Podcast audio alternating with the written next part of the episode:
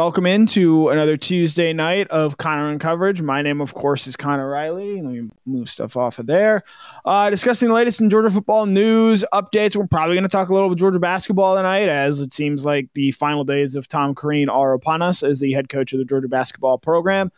But uh, first and foremost, we'll touch uh, on Georgia football because that is what butters my bread here. And so we'll talk about the NFL Combine, who st- stood out there. But more importantly, I think who comes next? Who replaces some of those guys that just lit up the NFL Combine, made themselves hundreds of thousands, in some cases millions of dollars at the NFL Combine? 14 players in all in attendance there for Georgia. Could have been as high as potentially 16 if John Fitzpatrick or Adam Anderson had attended there as well. And so a lot of roster turnover. Spring practice starts. I'm sure we'll take questions on that at the end of the show tonight. But who are going to be those guys that step into the shoes of James Cook? Zamir White, Justin Shaffer, Jamaree Salyer, uh, Lewis Cine, so to speak. We'll go through all those names tonight, all 14 of them, and tell you who's going to be the next guy at that position. And I'm not saying they're going to do what those guys did at the NFL Combine because, for example, there is not another Jordan Davis out there. There's a reason why he ran the fastest 40 yard dash of any you know, 310 pounder to ever weigh in at the NFL combine. There's Devonte Wyatt. You do not find 307 pound defensive linemen who run four 740s growing on trees. Uh, Travon Walker at, at 275, 270 pounds should not be running four five 140s, but that is very much what he did. And that is what some of the other standouts from this combine did. And I think it shows the athleticism that Georgia had on its defense and why Georgia was able to win the national title this year. They just had an overwhelming amount of talent, and more often than not, that's going to at least get you in the picture to win a national title. And at the end of the year, they got the correct, the right amount of breaks, bounces of the football, injury luck, whatever you'd like to attribute it to, to where they were able to come out on top and win a national championship. So, touching on the latest there. News, obviously, we await the news of Tom Crean, what will happen with him. Georgia plays their final game, or what, what will likely be their final game of the 2021 2022 regular basketball season on Wednesday night against Vanderbilt in the SEC basketball tournament down there in Tampa, Florida. Uh, they've lost to Vanderbilt twice already this season. Georgia is 6 and 25 on the year. By all accounts, this is the worst season in Georgia basketball history. And as our colleague Chip Towers reported today, the expectation is that Tom Crean will not be back next year. They've zeroed in on four guys as possible replacements Andy Enfield and Steve Forbes. Personally speaking, I don't feel either one of those is all that realistic. I think uh, Forbes has already agreed to a contract extension to stay at Wake Forest. Enfield, I think he's either going to stay at USC or end up at Maryland. I think that those jobs are better than where Georgia is right now. And then the other two that I think are more realistic candidates are Dennis Gates, the Cleveland State head coach, who spent a lot of time recruiting down there at Florida State. And as anyone who's followed Georgia basketball recruiting, at least recruiting from the high school ranks, Florida State did very well in the state of Georgia for a long time. And Gates obviously played a big part in that.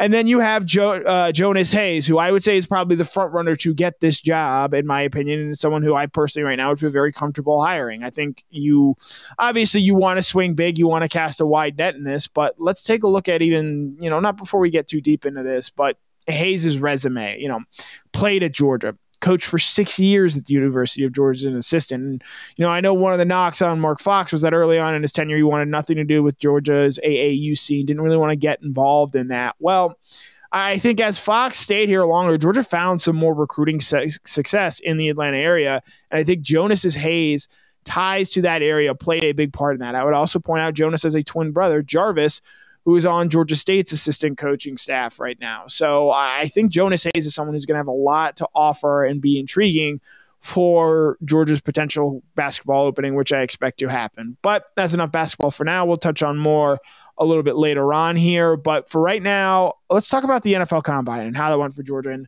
who's going to replace the 14 players that stood out. It was a landmark weekend for the Georgia football program talked about, discussed in a way that I don't think we have really seen all that often from a college program. I'll even say among the Alabamas of the world, sure, they've sent waves or LSU have sent waves of players before, but it's hard to remember a time where you have both this many people in attendance at a combine and also dominating and showing out in a combine in this way. And it's not just limited to one or two positions here. You know, Channing Tindall tied for the highest vertical jump of anyone in attendance at the NFL combine this week. He's a linebacker. Uh, Lewis Cine, I thought, really made himself some money and helped close the gap between himself and Kyle Hamilton to be the top ranked safety. I still expect Hamilton to be so, but I now wouldn't be stunned if Lewis Cine ended up playing himself into a first round pick. There were reports that he had interviewed very well, which I think anyone that has, has, seen him speak or has has talked to him is not surprised by that. And then, you know, even on the offensive side of the ball, George Pickens, while he may not end up getting in the first round because of the depth at that position,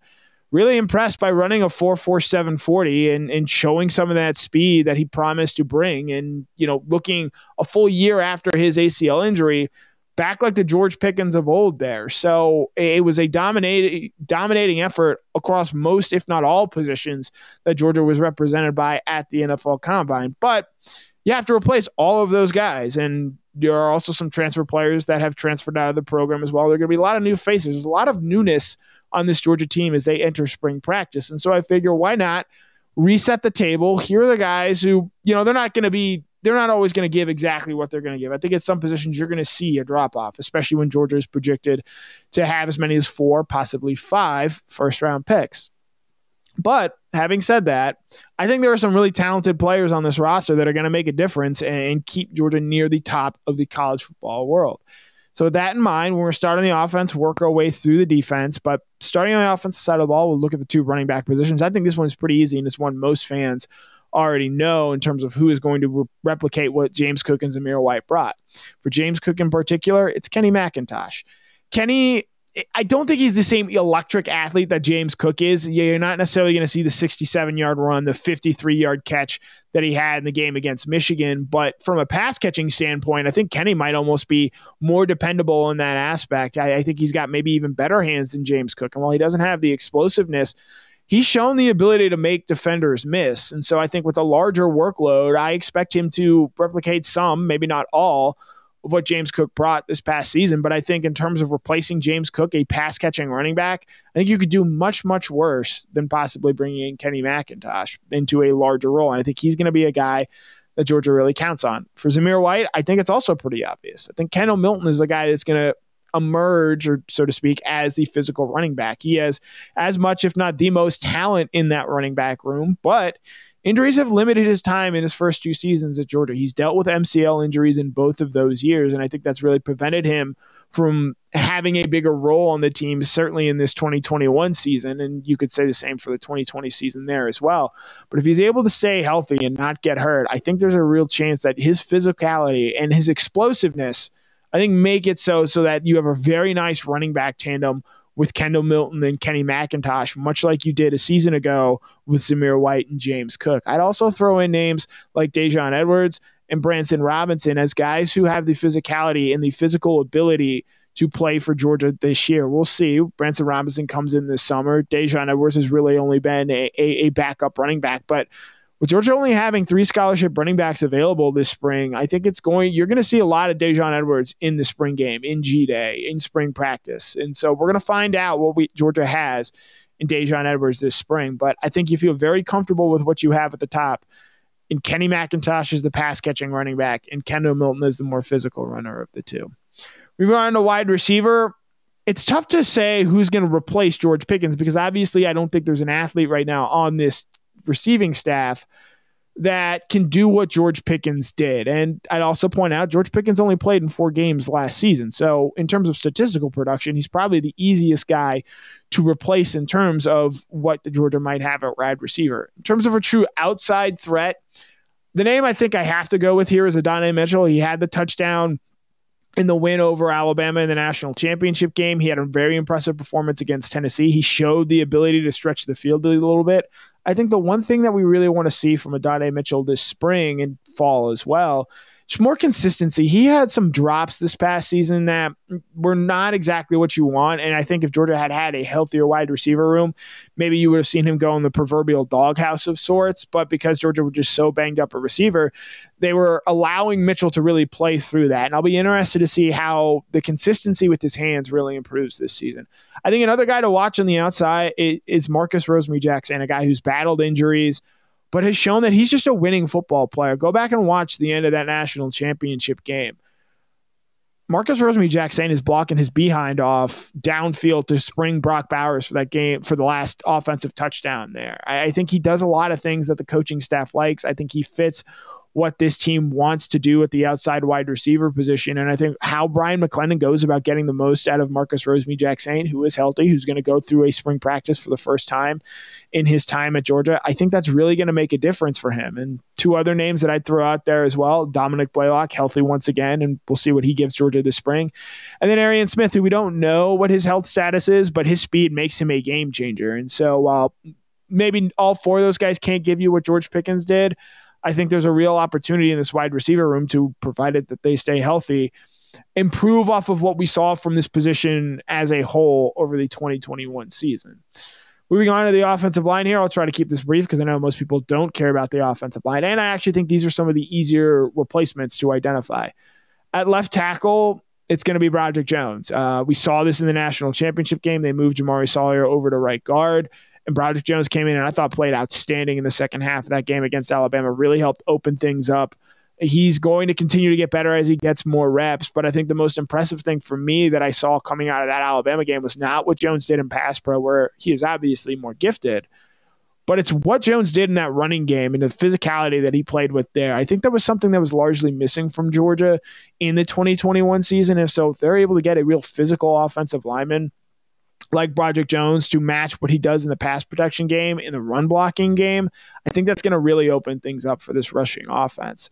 Uh, replacing Justin Shaffer at guard, that's going to be a little bit trickier to forecast. Obviously, you bring back Warren Ericson, who started 14 games for you a season ago, but – I don't know if it was an ankle injury or whether it was poor performance, but he did get benched in that national championship game. And so you you wonder, you obviously know what you have in him, but is there maybe room for an upgrade there? I think the name everyone wants to throw out is Tate Ratledge. We'll see where Ratledge is at as he recovers from a foot injury he suffered on the opening drive of the season last year. But from my indications, very few, if any, players had a better fall camp last year than Tate Ratledge. And if he's healthy and able to play and go, I think he's going to give Georgia a very physical presence at that guard position. But he's not the only one that is capable of doing so. I think uh, Xavier Truss and Devin Willock are names to know as well. And even some younger players. I'm going to be really interested to see what guys like Amarius Mims, Dylan Fairchild, and Micah Morris do. All three of those guys have the ability to play guard, and we'll see who ends up winning that second guard spot, or both guard spots are really up for grabs, depending on how you view Warren Ericson. I think we know what we have at left and right tackle with Broderick Jones and Warren McClendon.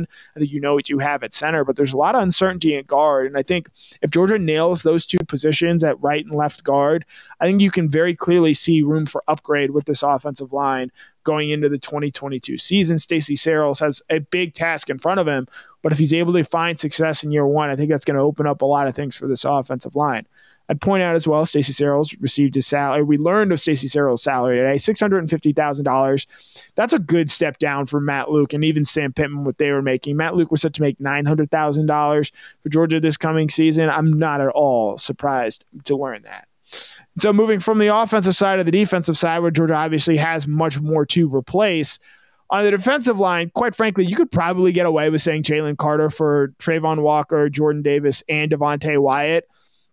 But for Carter specifically, we'll stick to Devonte Wyatt. Look, as great as Travon, Jordan, and Devonte all were this this past weekend, I think Jalen Carter might be a better draft prospect than all three of them. I mean, with the physicality and speed that he plays with, there are just not a lot of defensive tackles out there doing what he is able to do. He's a versatile player, can play in that nose position. You're going to see him do that for Georgia.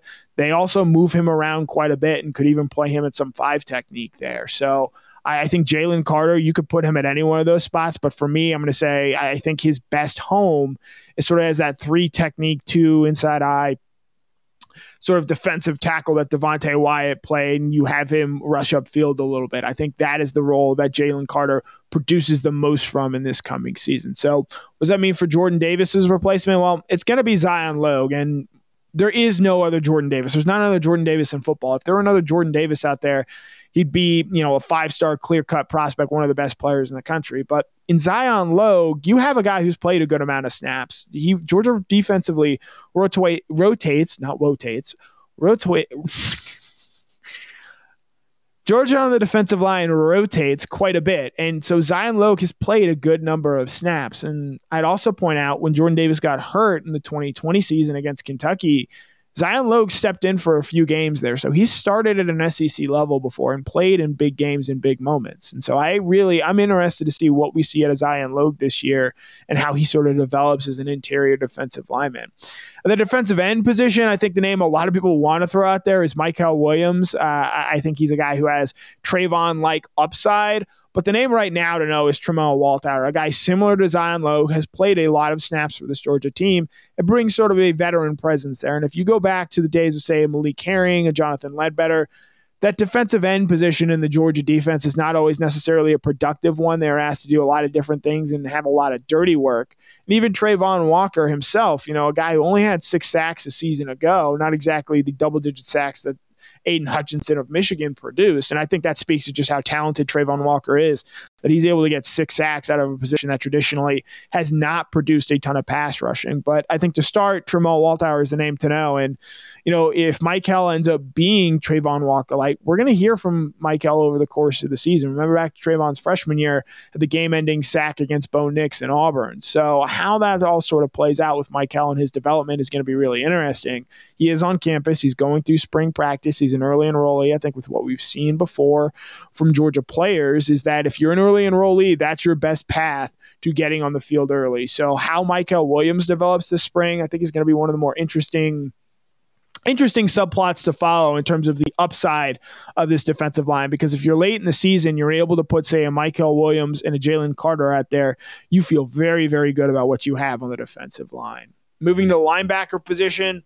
Again, this is similar there. You could probably say one guy for all three of them, but given that you have to replace Nakobe Dean, Channing Tindall, and Quay Walker, which that's a lot of football experience to replace there, a lot of snaps. I think that's probably the position where there's going to be the biggest growing pains with Georgia. But as the season goes on, I think you feel better and better. You know, for Nakobe Dean, I do think it's Jamon Dumas Johnson as the replacement. Um, you know, Jamon is probably on the smaller side in terms of linebackers, especially compared to Smael Mondon and Xavian Sorey, who we'll get to in a minute. But every time he was on the field last year for Georgia, he just made plays. He had a pick six against UAB. I know he had a sack against Georgia Tech. Jamon Dumas Johnson is going to be a playmaker for this Georgia defense. And once he gets his feet under him and gets adjusted to making the calls for the defense, I think Jamon Dumas Johnson, similar to the way Brock Bowers was, because again, it's worth remembering. Dumas Johnson didn't get to play a high school football senior season when he was up there in Baltimore at St. Francis Academy. So I, I, think his recruiting stock, so to speak, was a little bit undervalued in terms of what he could have possibly brought. And so Georgia may have found a diamond in the rough there, so to speak. I know he was still a four star player, you know, top 100 and 60, 70 recruit, but a guy who very clearly was a, a, an impact player for Georgia last year when he got the chance to play. And I'm excited to see what he does with more reps this spring. In terms of replacing Quay Walker, I think that guy is Smael Mondon, a guy who's played a, played a lot on special teams, rangy defender, athleticism off the charts. And we'll see how he develops. I think he's maybe a little bit ahead of Xavian Sorey right now, especially given some of the injuries that Sorey had to play through last year with a foot injury. But Mondon is a guy who is similar similar to Quay Walker. I think just needs reps at this position. And once he once he gets his feet under him and gets adjusted to the speed of the game even better, I think you could see him sort of take off similar in a way to say Quay Walker did this past season where, you know, in 2020 he first got his feet in there, he got some playing time, got adjusted to the speed of the game from that off-ball linebacker position. I think once Smael gets sort of to that point, I think you could see maybe a similar progression from him there. And then in terms of replacing Channing Tindall, I, I think Xavian Sorey is an interesting name here, but before I get too deep into him, I also point out I'm really interested to see what we see from Trezmen Marshall and Rian Davis. Both those guys have battled injury throughout their time at Georgia, but they are veterans in the room, and you know they should theoretically be healthy this spring. And if they are, I think it's going to make this linebacker room even more fascinating. But in terms of the direct replacement for Tindall, I think so- Xavian Sorey is going to probably end up following a similar career path. You know, like Tindall, a guy who you could have seen him on the outside as an edge rusher. Georgia certainly consider that, but I think they saw the value in having an athlete like him at the inside linebacker position. And so, you know, I don't know that Xavian Sorey is going to give you this coming season what Channing Tindall did last year, but over time, with what we saw late in the season against Georgia Tech, against Charleston Southern, I know those aren't big name marquee opponents, but you see the traits flash. And similar to Channing Tindall, even though you know he, didn't really beat out on a Kobe Dean or a Quay Walker, you saw the traits flash from Channing Tindall when he got in there in the past. And then obviously in the national title game, you know, he makes the big sack. He has shown flashes of pass rusher. He is an elite athlete in terms of how he's able to move sideline to sideline. And I think Xavian Sorey, even if he never say gets more starts than a Jamon Dumas Johnson or a Smael Mondon, I think what Xavian Sorey is able to do there is going to be really, really interesting in terms of how his athleticism allows him to grow into that position. So cover the defensive line, we've covered the linebackers. Moving on to the secondary, this is another similar easy one to I think with what Project Jones saw with Derion Kendrick at the cornerback position. Kamari Lassiter is probably the name to know. Now I know a lot of people are going to say, well, what about Nyland Green or what about five star signee Daylen Everette? The coaching staff really, really raved about what Kamari Lassiter, who was a summer enrollee last year, came in and gave this team in the fall. He is a smart player. He's an instinctive player. And I think he's a guy who Georgia really, really likes. And similar to some of the other cornerbacks, you know, yes, they have five stars that are coming in in, in, in Everette and Jaheim Singletary, who arrived later this season. Nyland Green was a higher rated recruit than he was. But it seems like entering this spring with some of the turnover they've had at that cornerback position. Remember, Jalen Kimber is now at Florida. Ameer Speed is at Michigan State. I, I feel very good about what Kamari Lassiter is going to step into. Now, I point out here, Georgia only has four scholarship cornerbacks Kelee Ringo, Kamari Lassiter, Nyland Green, and Daylen Everette. So even if Lassiter maybe starts to separate himself a little bit here, Ringo and Green are still going to, or not Ringo, well, yes, Ringo, but also Ringo, Everette, and Green are also going to get a ton of reps here. And so I actually don't expect this cornerback position to be settled even going into the fall.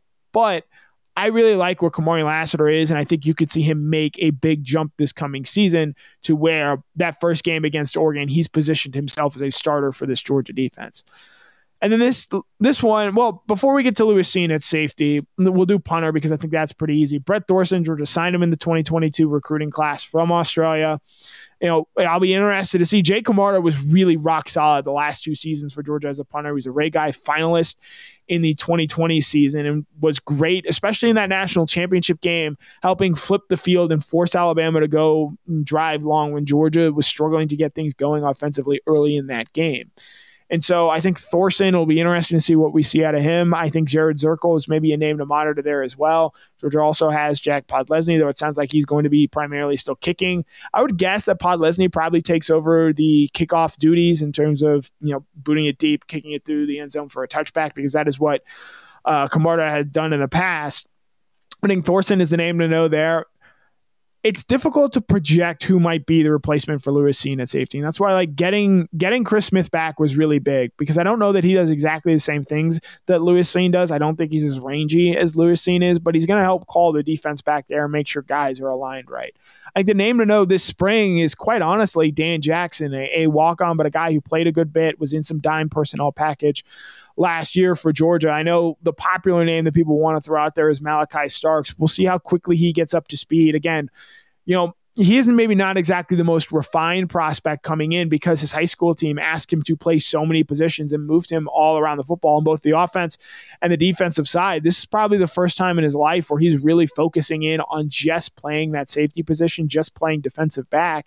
And all that comes with playing as a defensive back in Kirby Smart's system, there is a steep learning curve there from what he wants and what he wants out there. Now, maybe as the season progresses, to say Malaki Starks move into that starting safety role, certainly I could see that. But starting out, I think Dan Jackson is probably going to be the guy that that starts there, especially because Tykee Smith, I don't think is going to be able to go this spring as he continues to recover from his ACL injury back there. So you bring back William Poole, maybe he gives you some things at that safety position. You can find someone to get to pass together some playing time at the star position there as well. But I think Dan Jackson and William Poole are the names to know right now at that safety position.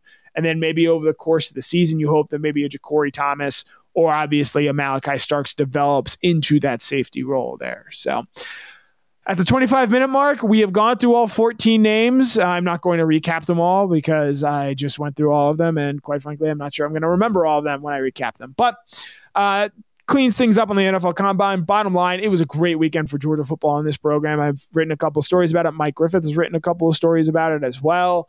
With just what this weekend means for Georgia going forward because these guys acing this is going to help them on draft night. And if Georgia has four first round picks, they have eight guys going the first two rounds, possibly. Uh, you know, 10 guys drafted by the end of Friday night. That's really, really going to make things easier for Georgia to recruit because now, you know, Georgia's recruiting process, it's not, hey, you're a five star player, come here. You're a high four star player, come here. I think Kirby Smart is adapting, especially with all the changes recently with regards to the transfer portal, NIL, coaching changes, turnover there. He's really looking for guys who fit his program, who fit what he wants to do, and be able, being able to show recruits, hey, our system here develops you and gets you ready for an NFL combine where you're going to go out there and dominate and turn yourself into a high first round pick or a second round pick or whatever they end up being drafted as, that makes it much, much easier to sell your pitch because you have hard physical proof instead of, hey, you just got to trust in us. We'll get you to where you need to go. Because I think differing from some other schools out there, Georgia can't doesn't exactly practice playing time, not even you know specifically early playing time. Though if you are a good enough freshman, as Brock Bowers showed you this past year, I think redshirt freshman Kelee Ringo showed you, if you're good enough, we'll get you on the field. But to Jermaine Johnson's point, who himself has turned himself into, I believe, a first round pick, if you're going to want to play every single down and rack up monster stats, Georgia might not necessarily be the best place for you. And so you, Georgia has to find guys who buy into the concept here at Georgia. And I think this weekend is going to make that a whole lot easier going forward. So with that, let's talk about something less fun right now. Uh, Georgia basketball. We don't talk about it a lot here often, mostly because we try to keep things on football. But as the season comes to an end and looks like the Tom Crean era comes to an end, I think this is a good time to address where Georgia basketball is. And I will say this as someone who, in my time in college at the University of Georgia coming up, I care deeply about Georgia basketball. Loved covering it. I covered their last NCAA tournament game against Michigan State in Charlotte back in 2015. Uh, I would love to see Georgia basketball be a perennial power. And I know my colleague Mike Griffith doesn't necessarily agree with this. I don't believe that you are either a football school or a basketball school. I think you can see what the SEC has done, and quite frankly, I think the SEC might be the best conference in basketball this season with with the amount of talent in this league, especially at the top end of it. You know, sure you can make jokes about where Auburn and Tennessee are as football schools right now, but both of those schools would would, would rather win football national championships than basketball national championships. That's just the reality of it. But those schools are going to be top four seeds in the upcoming NCAA tournament. Uh, Alabama is going to make back to back NCAA tournaments after making the Sweet 16 a season ago. I think you look at what Ohio State has done on an annual basis. Heck, even Michigan under Juwan Howard now. This idea that you are either a football school or a basketball school, heck, even Florida, and I know you know Florida has taken a step back from where they were under Billy Donovan, but they're still making the NCAA tournament at almost every season. And so, you know, there's no for me, the idea that you have to choose is just ridiculous, especially with the amount of money these schools are getting from the SEC nowadays. You should not be making any sort of sacrifices when it comes to your program. And so with Tom Crean, I'll be blunt. Uh, it, it's time to move on. I know, you know, he can bemoan the changes, he can bemoan recruiting. Uh, I would say, look back at his time in Indiana. He did not do a good job of recruiting the Hoosier State then, and that really came back to bite him, missing out on some key players. And I think that really hurt him in the end in his time at Georgia. And even more specifically, if you want to point to the transfer issues that Georgia has had, reality is college basketball has changed a good bit in the last two years, much like college football has. And I think Crean – struggled to deal with those changes. And you you see guys like Sahvir Wheeler, who's a starter for Kentucky, Justin Kier, who is playing minutes for an Arizona team that's going to be a number one seed, uh, Toumani Camara, KD Johnson, who's a major part of that Auburn team, who's going to be a top seed and who won the SEC this season. Crean was able to find talent. You know, I, I, think we all recognize the importance of recruiting Atlanta. I think that's going to be something very important for who Georgia ends up hiring next. And I think that's what I personally believe gives Jonas Hayes a real leg up in being the the possible replacement for Tom Crean. But I think the game of college basketball changed so much with specifically regards to the transfer portal that Crean really felt like, hey, he's going to have, you know, three, four, five years to really develop a team here. And this year was supposed to be this team that, you know, sure, you bring in Ant-Man for a year and then from there you have guys multiple recruiting classes that you stack to where you've built up that vision in those first two recruiting classes. These guys are now juniors and seniors in your upperclassmen and, and leading you to an ncaa tournament. You know when tom crean was brought in the expectation was to go from you know a team that contends for the ncaa tournament and makes it one every three every four years to being at at worst an annual NCAA tournament team, and from beyond that, you know, a team that is making it to the second weekend and possibly pursuing even Final Four greatness there. And the program has just taken a massive step backwards. From a record standpoint, this is easily the worst season in Georgia basketball history. And even with having said all that, and, and even with the program being in a worse spot right now than where it was when Tom Crean is hired, because I think the SEC has gotten leaps and bounds better during that time, while Georgia very clearly has taken a step back. Maybe social media overrated or overinflates this belief, but I think there's a real passion to see Georgia basketball be a, a good basketball program, a program that is contending for the NCAAs every single season, even in a way that I don't think was necessarily there back in 2018 when they moved on from Mark Fox. I think there's a want, a desire because of the success that Tennessee, that Auburn, that Alabama, that LSU has had in basketball. I think there's a desire to see those teams, to see this Georgia program take the next step. And so whoever they end up hiring, yeah, it's going to be a tough job at first because you're, comp- excuse me. You're competing against well-established programs in Auburn, who might have another Final Four banner to unfurl by the end of all this, with a Tennessee program that has continued to do st- stable things under Rick Barnes as he is now deep into his tenure there. As Nate Oats continues to do things at Alabama, you're playing catch up to those schools. And really you're looking to get to a point where okay can we get back to where we were at the end of the mark fox era first? And if you can do that in say two to three years where all right you know year one you're maybe winning five six sec games. Year two you're hitting around 500 maybe you're on last four out first four in or last four in territory and then maybe years three and four, once you have a couple of recruiting classes, once you have identified some guys, once you've won some big recruiting battles in the state of Atlanta, when you're bringing in marquee transfer players, from there, I, I think maybe you can launch yourself up a notch. But it's clear in college basketball because look, there were some grisly years for Rick Barnes early at Tennessee. You could say the same things for Bruce Pearl there. It is not exactly whoever takes this Georgia job they're not exactly going to step in and turn this team into a tournament team overnight. You know, I expect a year from now, as we're talking again, probably about Georgia basketball, I don't expect Georgia to be an NCAA tournament team next year. But what this coach needs, whoever it ends up being, needs to show is that A, they can bring in talent, B, they can retain talent, and, and more importantly, develop a chemistry, a culture, an identity. That's what Kirby Smart has done, and whoever it ends up being, whether it's Jonas Hayes, Dennis Gates, some big name that Josh Brooks makes a big play for. I think it's going to be really interesting to see who that is and what that says about the direction of Georgia basketball. Because while some people would sort of maybe raise an eyebrow about Jonas Hayes, I believe if that is the hire, they are making the hire that is, hey, we're betting on culture, we're betting on the Georgia way, we're betting on doing things the way Georgians do them. And if that ends up working the way it has for football, I think that's going to mean very good things for this Georgia basketball program in the weeks and years and months to come. And I realized I went out of order there. But on that note, uh, let's go ahead, start asking your questions. Fire away. Uh, we will throw them up here on the screen uh, if we get the chance to. Uh, I'm sure there's talks about Alabama because there always are on this show. Uh, Foster Moss, this is a good one. Bring Rick Pitino. Oh, nope. Sorry, Keith.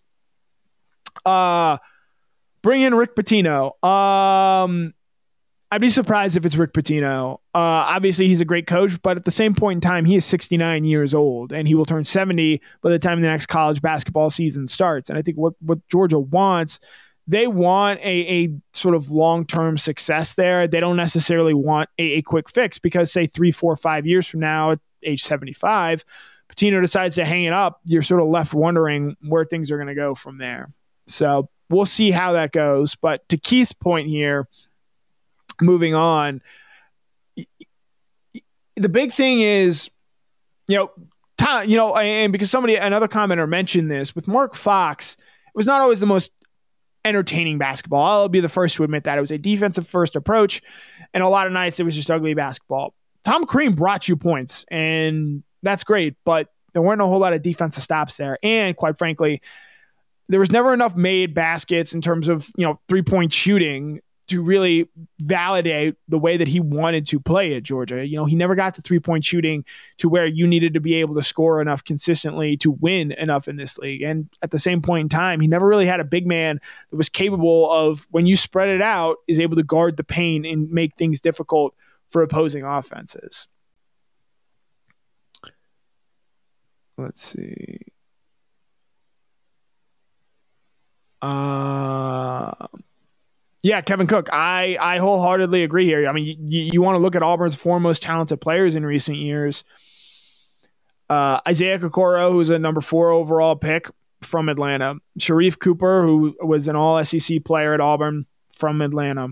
Walker Kessler obviously went to North Carolina for a year, but he is from Atlanta and turned down Georgia twice, despite his uncle, brother, and dad all playing at the university. Uh, Jabari Smith, who's going to be maybe the number one overall pick this year, also from Atlanta. I mean, Auburn has been built. The best players from Auburn have all come from the city of Atlanta, and I don't think that's a coincidence. Uh, let's see. Joseph Kennedy uh, thinks that Quay Walker will go in the first round. Uh, I, I, know uh, Dane Brugler of the Athletic had him as the number 33 overall pick. Uh, it'll be really interesting with Quay. You know, unfortunately for Quay, he gets overshadowed because he played with Nakobe Dean, who won the Butkus Award this year. But he, he's a guy who you just look at his athletic traits and his athletic ability and the plays that he made this season. He's absolutely going to be at worst a second round pick there. And it wouldn't surprise me if some teams, because, and this is even different than, say, from Nakobe, you know, the athletic ability. And I would point out Devin Lloyd, who was largely considered to be competing with Nakobe to be the first linebacker off the board, did not test all that well athletically this week. And so when you factor in Quay Walker's times, I believe a 4.52 unofficial 40, you know, you start to consider, hey, he's 6'4, 250 pounds, runs better than than Devin Lloyd and maybe even Nakobe Dean potentially, and is much longer than Nakobe Dean. With what we've seen from guys like Fred Warner, uh, Darius Leonard, and the value that length has in their games, maybe a team does take Quay Walker there at the end of the first round because he offers both the length and athletic ability that I think maybe a Devin Lloyd and Nakobe Dean, who were better college football players, don't necessarily have right now. Let's see. Uh, Thomas Dew asking who's going to replace Jordan Davis on the uh, defensive line next season. On the one hand, no one. There is not another Jordan Davis who steps in there and dominates the rushing game or the run defense the way that a Jordan Davis does. I think he is a true rarity, a one of one, not just within this Georgia program, but in college football as a whole. You know, those guys don't grow on trees. But in terms of on field, who steps in as the zero technique for this Georgia defense, the nose tackle, I think that's going to be Zion Logue. I think he's a guy who's played a good bit before. Georgia knows what it has in him, and it's going to be interesting to see how he gets more reps this coming season.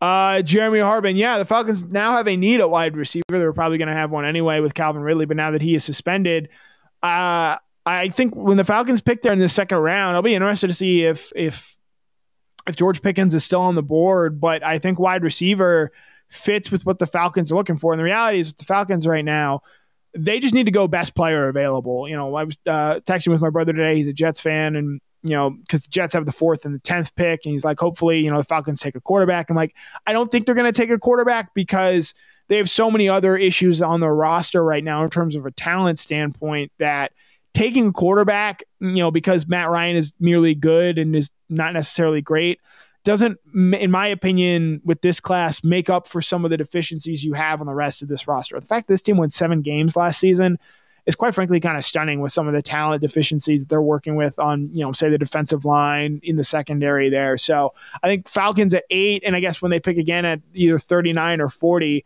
they're going to take best player available. And I, if George is there in the second round for this Atlanta team, I certainly think that that is a chance there as well. Uh, Jeremy Harbin also brings up to get the Tennessee second round pick as well in the uh, Julio Jones trade.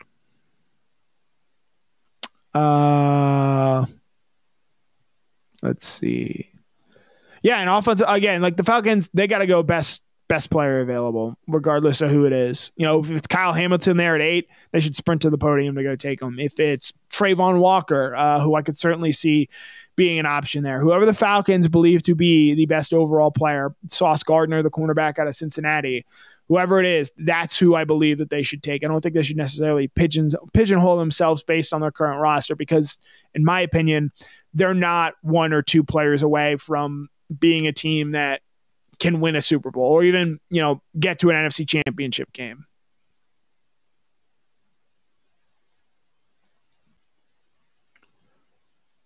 Let's see. Uh, Andrew Booth from Clemson. Uh, it sounds like he's maybe tracking more late first round than than you know with a Falcons pick. So we'll be interested to see him there. Uh, and I point out here as well with the Falcons, you know, they just don't have a history of, of taking Georgia players. I believe Akeem Dent in 2010 was the last time that the Falcons drafted a Georgia player. Uh, you know, Todd Gurley obviously had a stint here a few years ago. Uh, Randy Hall brings up Jamaree Salyer as someone to help on the offensive line. It'd be a possible suggestion there as well. Uh, I do think, you know, it would help the Falcons out a lot right now, quite frankly, with where they are, even within the the pecking order of Georgia sports. You know, I think they're behind the Hawks at this point with Trae Young in the season they had last season, and they're probably always going to be behind Georgia football and the Atlanta Braves, just given the long term ties that these teams have and the champion success that they have as well there. But uh, you know, if the Falcons go out and they bring in, you know, I'm not saying they got to go draft, you know, Travon Walker at eight, Lewis Cine at and they I don't think they'll take Lewis because they took a safety last year in the second round. Uh, they go out and they go, you know, let's say they go all Georgia and they go Travon Walker, George Pickens, Jamaree Salyer in their first three picks. I'm not saying you do that, but I think it'll be. I, I think that helps generate some interest in this team going forward. Uh, let's see. Maybe we'll do one more question before getting out of here.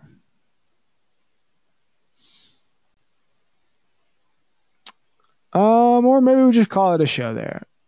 Um, yeah, we'll probably call it a show there. So thanks everyone for tuning in tonight. My name is Connor Riley. We do this every Tuesday. DawgNation, Connor in coverage. You'll have Brandon Adams, DawgNation Daily. You have Jeff Sentell before the hedges tomorrow. We're probably going to have uh, some news on the Georgia basketball coaching search in terms of Tom Crean. I think we're going to, you know, probably hop on and do something there regarding that from a broadcast standpoint as well. So we'll have you covered. Obviously, spring practice this time next Tuesday. We'll be wrapping up the first day of spring practice. We'll probably get to hear from Kirby Smart, previewing Georgia Pro Day, which is uh, Wednesday, the 16th. So, you know, even though it's March and even though we're now two full months removed from the national championship game, Georgia football news never stops, and neither do we. And so we're going to keep bringing it to you, bringing the news, the notes, the updates, and everything. So thanks everybody for tuning in. Have a, a great Tuesday night. We'll see you next Tuesday talking the more and latest in Georgia news for DawgNation. This has been Connor in coverage. My name is Connor Riley.